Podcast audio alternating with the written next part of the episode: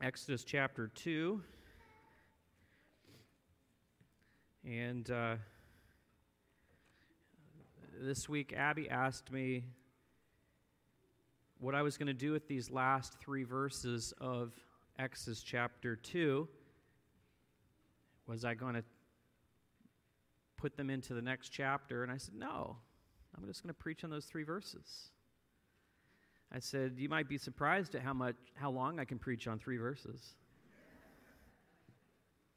I think that might be reason why we don't have a song after my sermon this morning. Someone probably saw that I was preparing. Anyway, I'm a conspiracy theorist. Exodus chapter 2, verse 23 to 25. Let's read these verses. During those many days, the king of Egypt died, and the people of Israel groaned because of their slavery and cried out for help. Their cry for rescue from slavery came up to God, and God heard their groaning, and God remembered his covenant with Abraham, with Isaac, and with Jacob, and God saw the people of Israel and God knew.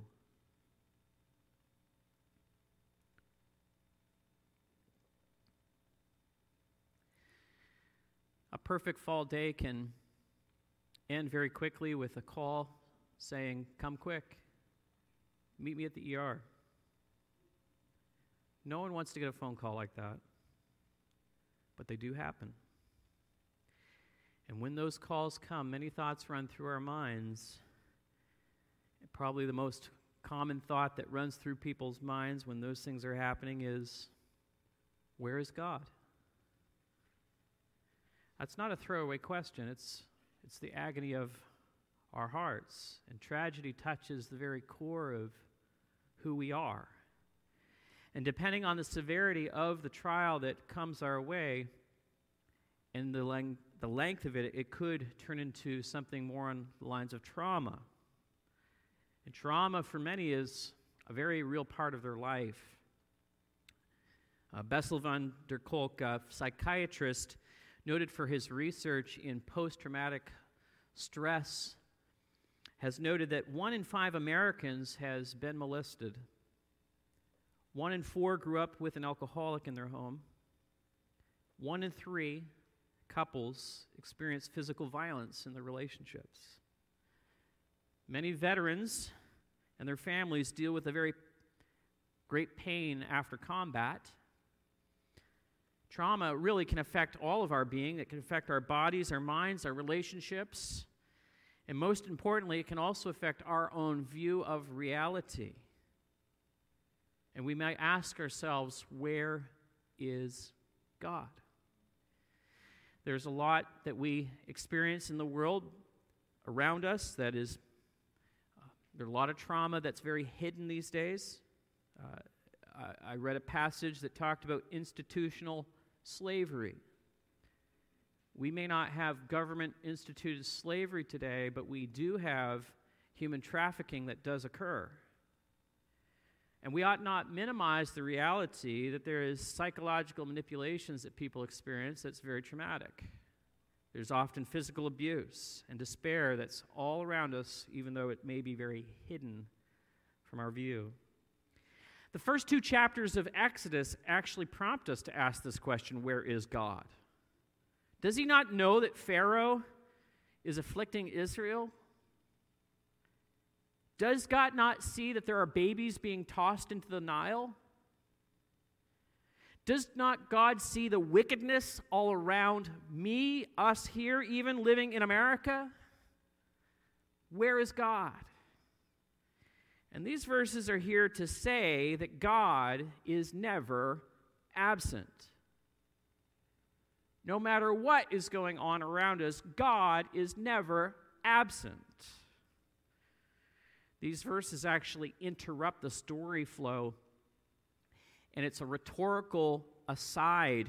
Moses is telling the story, and he has to now stop for a moment and say, It may appear as though God's not present, but no, in reality, he is very present.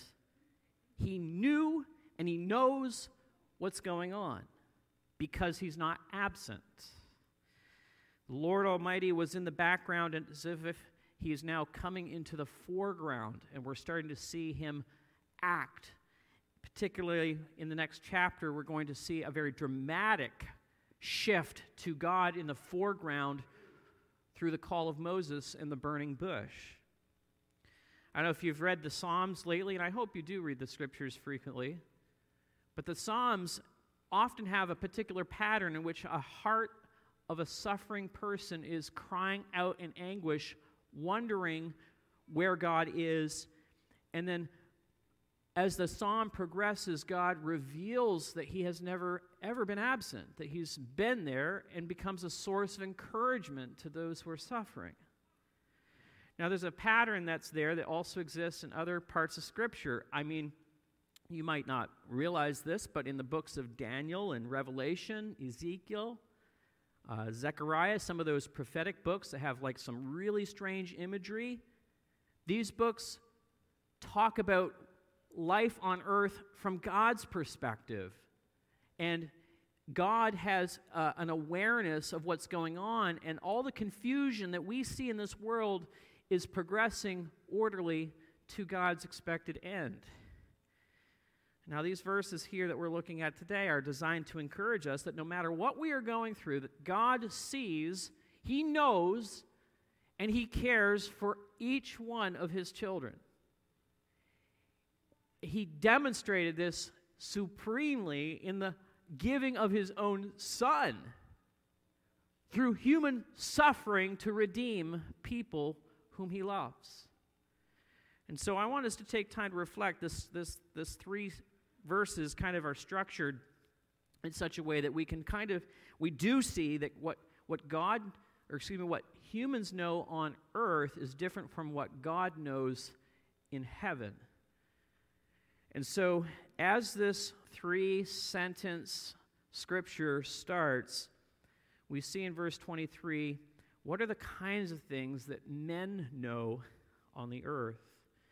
Moses says, verse 23, during those many days, the king of Egypt died. During those many days. Isn't that just how it is when we're underneath of a a great deal of suffering, we think that this will never end. And when we're suffering, we get filled with anxiety thinking, this is going to go on forever. You know, if you've ever stood at the beach and you've looked out across the ocean, it may be you might think that you're seeing the ends of the earth, but you're actually only seeing about three miles. Someone who's five foot seven, standing without any obstructions, tends to only see a very limited perspective. Now, if you go to where I, I was from and you go to Toronto and you go up to the CN Tower and you, you, you're in the observation deck, you're quite a ways off the ground, but even then, you can only see 42 miles into the distance. Our perspective on the ground is so much different from God's perspective above. Suffering and injustice will come to an end no matter how we're personally experiencing the depth of it. We're just not tall enough to see around the dip in the horizon. We can't see five hours down the road, let alone five months down the road. God ultimately knows. But does that mean that what we experience on the ground then is of no consequence? Oh, no, no, no. What we experience is real.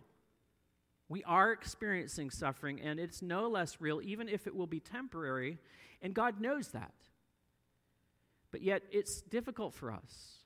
And so we see, we as humans see suffering and we see injustice going on. Verse 23 during those many days, the king of Egypt died, and the people of Israel groaned because of their slavery and cried out for help. Israel moaned underneath of the weight. Their soul was crying out. The mental grief was getting to a point uh, it couldn't continue. I, I have to admit, like, maybe I, this is an evidence that I'm suffering from PTSD. But back when COVID was a thing and we were locking down, I think by week seven, I was about ready to go crazy. I thought this is never going to end. The government has got its heel on us, and we're not going to get out of this. And it felt like it would be forever. My soul was crying out. And then my, my grief, we had to cancel Easter services that year. It just it was just going on and on and on. But I know that what we experienced that spring cannot be compared to the kinds of suffering that others have suffered in times gone by. It cannot compare, for example, to two brave women who suffered in Ravensbrück concentration camp in 1944. Those two women, Corrie and Betsie ten Boom, had been hiding Jews in their Dutch home, and they had been very successful for many years. They had a secret room that was no larger than a small wardrobe closet, and you can see a picture of it on the wall. There was a, a false front, and people could crawl in there and they could hide six people at a time. And over the years of Nazi occupation, they had saved 800 people. But finally, they were, they were exposed by neighbors and they were sent to concentration camp. The whole family was arrested. And the girls were separated from the others. They were put in the filthy despicable camp. And Betsie died in the camp. And I no doubt it felt like it was going to be forever for Corrie, That she would have the same fate as Betsie, but within 10, 12 days, she was miraculously released by a clerical error. I bring this up to kind of acknowledge that there is a systemic evil that does exist in our world.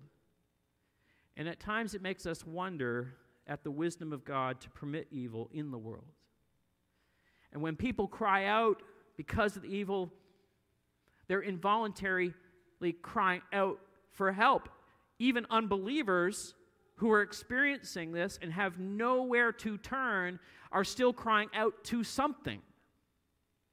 People may not believe in God, and when they cry out because they see injustice around them, they're saying that they actually acknowledge that there is a supreme justice out there. Our world is disordered as far as the eye can see, and this disorder creates within all of us a groaning urgency for creation to be renewed. Romans 8:22 Paul talks about this. Mankind truly knows on earth what it means to suffer. And the longing for justice is very real within all of our hearts. But this knowledge of injustice and suffering can lead us to a calling out to some higher power. And I find it interesting that, that in the crying out here in verse 23, the people of Israel groaned because of their slavery, and they cried out for help. To who? Well, it's left open ended. Now, it's, it's, it's just the human nature in our constitution that we do cry out and we expect maybe that someone will hear us. Well, in the case of Israel, someone did hear, and that higher power was God. But it's very interesting to me that that in this receptive, this hearing by God, Moses at this time does not use the particular specific name, his personal covenant name of Jehovah or Yahweh, as the Hebrews would say it. Instead, he talks about this higher power in a generalized way, talking about God as the literal, it's Elohim, and I see in this that before a person is born again, God is a very abstract, philosophical problem to unravel. And it shows up in the, how we try to address the moral problem of evil philosophically. And we have this continual question uh, goes on what is God's relationship to evil? Is God good, but yet he doesn't have the power to intervene in the courses of evil? Or is God wicked because he could prevent, but yet he chooses not to prevent? But I want to say very clearly that God is not an abstract principle that we are called to solve. He's a person who must be accepted for who he is. Just as much as you or I are a person and not a philosophical problem. Hi, my name is John, and I'm a philosophical problem. That doesn't work. I don't want you to try to figure out who, you know, solve the issue of who, who this person is. I want you to take me for who I am. And this is how God is. And wouldn't we not expect that if we require that even of ourselves? All the religions of the world have no real good answer for the problem of evil. Christianity is unique among the religions of the world. It teaches us that even though God created the world in its original harmony, its beauty, its created order, the entrance of sin into the world didn't surprise him one bit. In other words, it's not a problem for God. He knows, and He created a universe where this would be a part of it. And God knew that when the creation of sin occurred, when He didn't create the sin, but He knew that it would come, and as it came, it, it created disturbance in the world, it created disturbance even in heaven. A curse fell on all things. But he also knew that this was necessary in order to create a more perfect, permanent dominion that might come through the triumph of his only begotten Son. That's very unique. So it didn't surprise God at all that there would be sin and that there would be a need for an atonement. Moses says here that their cry for rescue from slavery came up to God. And so we ought to take a moment to consider that if God is not absent, then what does he know that we don't know? So, verse 24 to 25, we see the perspective from heaven. I'll just read it again. It says, And God heard their groaning, and God remembered his covenant with Abraham and with Isaac and with Jacob. And God saw the people of Israel, and God knew. There's two specific responses that are described here. The first response is that God heard. And then, second, he remembered his covenant. Now, I want to focus on the senses in the first instance there. God heard in verse 24, it says, but then in verse 25, we also see that God saw, and then cognitively it says he knew. That's a really weird way to talk, isn't it? I think the King James says um, God had respect. Uh, God had respect for what, though? For what? Even in the King James, there's italicized words that indicate that they had to supply something to make it make sense because we don't really talk about that. We always have like a direct object. We God knew what? In other words, Moses just left it open-ended to say God didn't not know this. In fact, he knew everything. God knew everything that was happening because he was present even while they were suffering. Because he's never absent. Now, it also says there that there is a book of remembrance thinking about that last idea of thinking and remembering and knowing. God actually in the scriptures is described as having a book of remembrance. Uh, a couple of years ago, we preached through the book of Malachi, And in the book of Malachi, and I encourage you to look at it later, Malachi 3:16, you should remember that, 3:16. Malachi 3:16 talks about an official record, a book of remembrance that God has. It's, it's, a, it's a figurative expression, but it talks about like an official record of what's going on in the world. Now, just recently in Canada, Parliament, the Canadian Parliament, received a 98 year old man into the chamber as a guest of honor.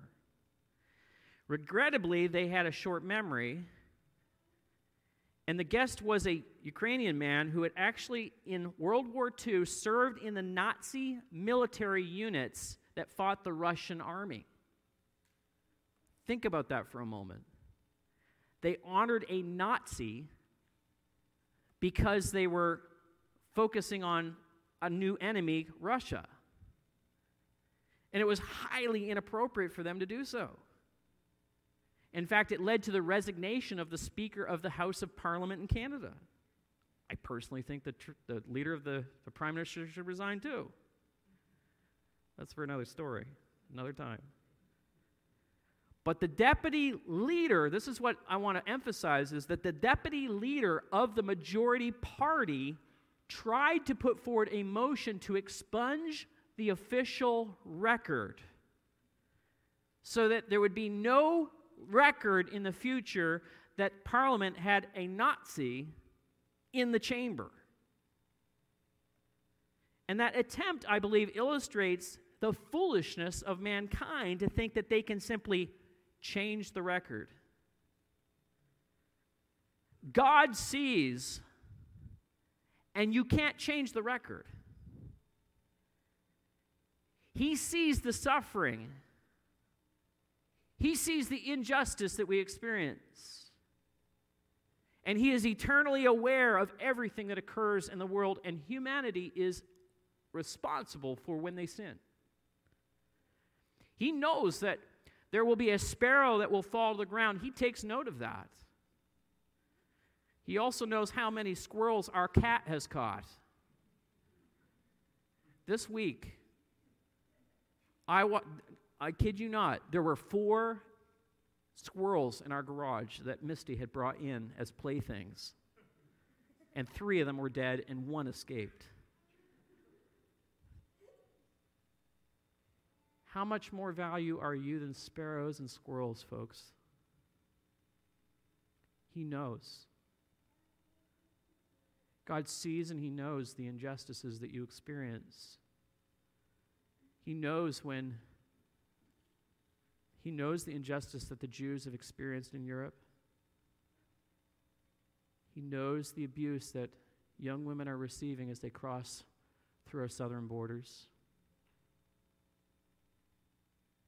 He knows when people slander your character.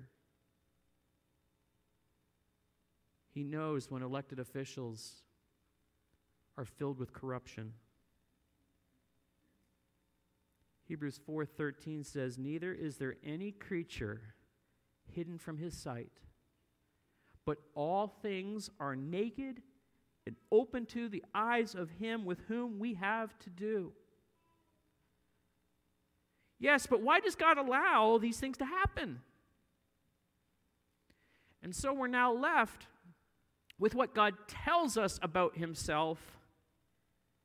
And I want to remind you God is not a philosophical problem to solve, He is a personal God. And we must be found acceptable to Him on His terms and not on our own. God will keep His word and He will act. Not only does God see and care, but He will keep covenant and He will act. Verse 24, we see this that he remembered his covenant with Abraham, Isaac, and Jacob. God is a covenant keeping being, and that's how he wants you to understand who he is. He always keeps his word. And see, God initiated a covenant with Abraham, and a covenant has terms and conditions.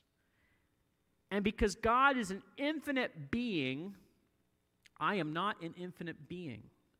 You are not an infinite being. Yet God comes to Abraham on the basis of pure grace. Abraham has no standing with, with God to come on his own terms and say, Hey, God, I want to set up a, a covenant with you, and these are my terms and agreements.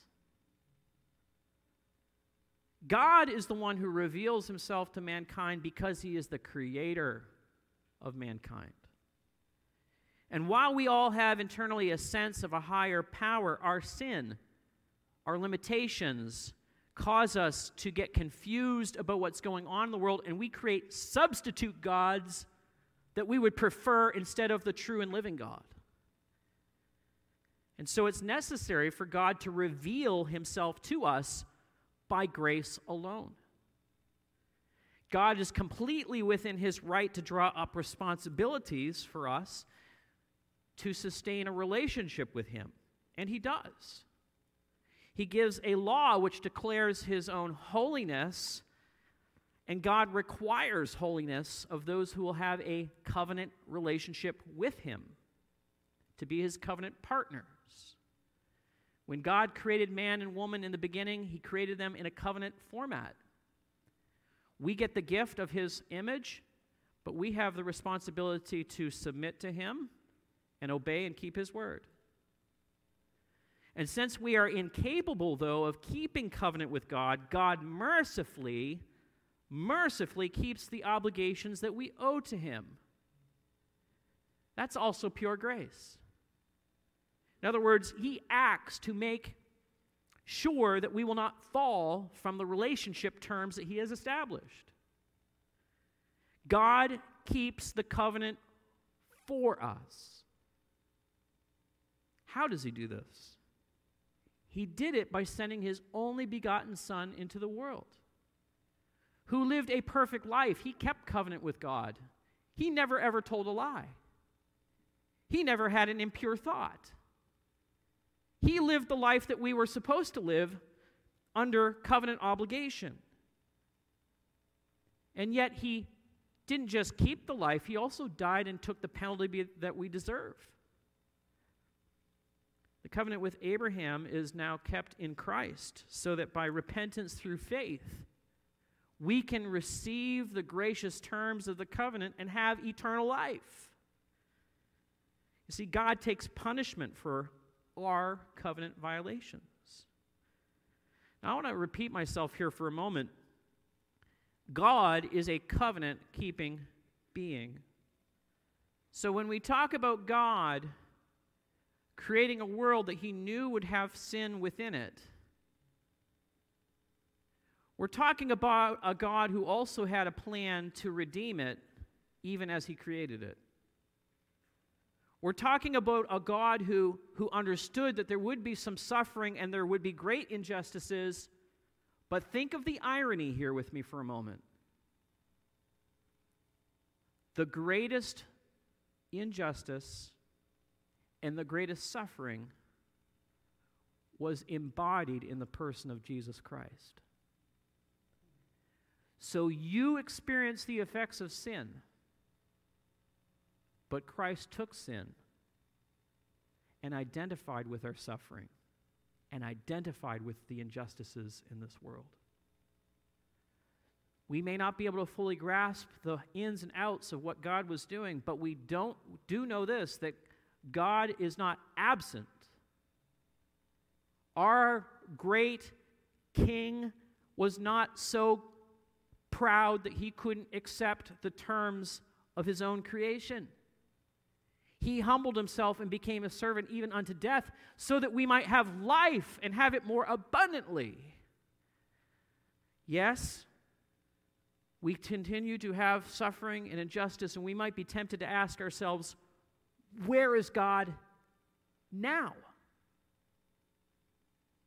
Our Heavenly Father will send His Son to redeem the world at the end of this age. It may feel like we're underneath a tyranny and a bondage like Israel in whatever situation we're experiencing. But we must not lose our eyes of hope and faith, for He is coming again. just as he redeemed Israel, he is going to redeem this fallen creation and renew it and recreate it, and justice and glory will fill the earth. We now anticipate the restoration of all things. We will be gathered, and heaven and earth will become one, and Christ's glorious kingdom will be here.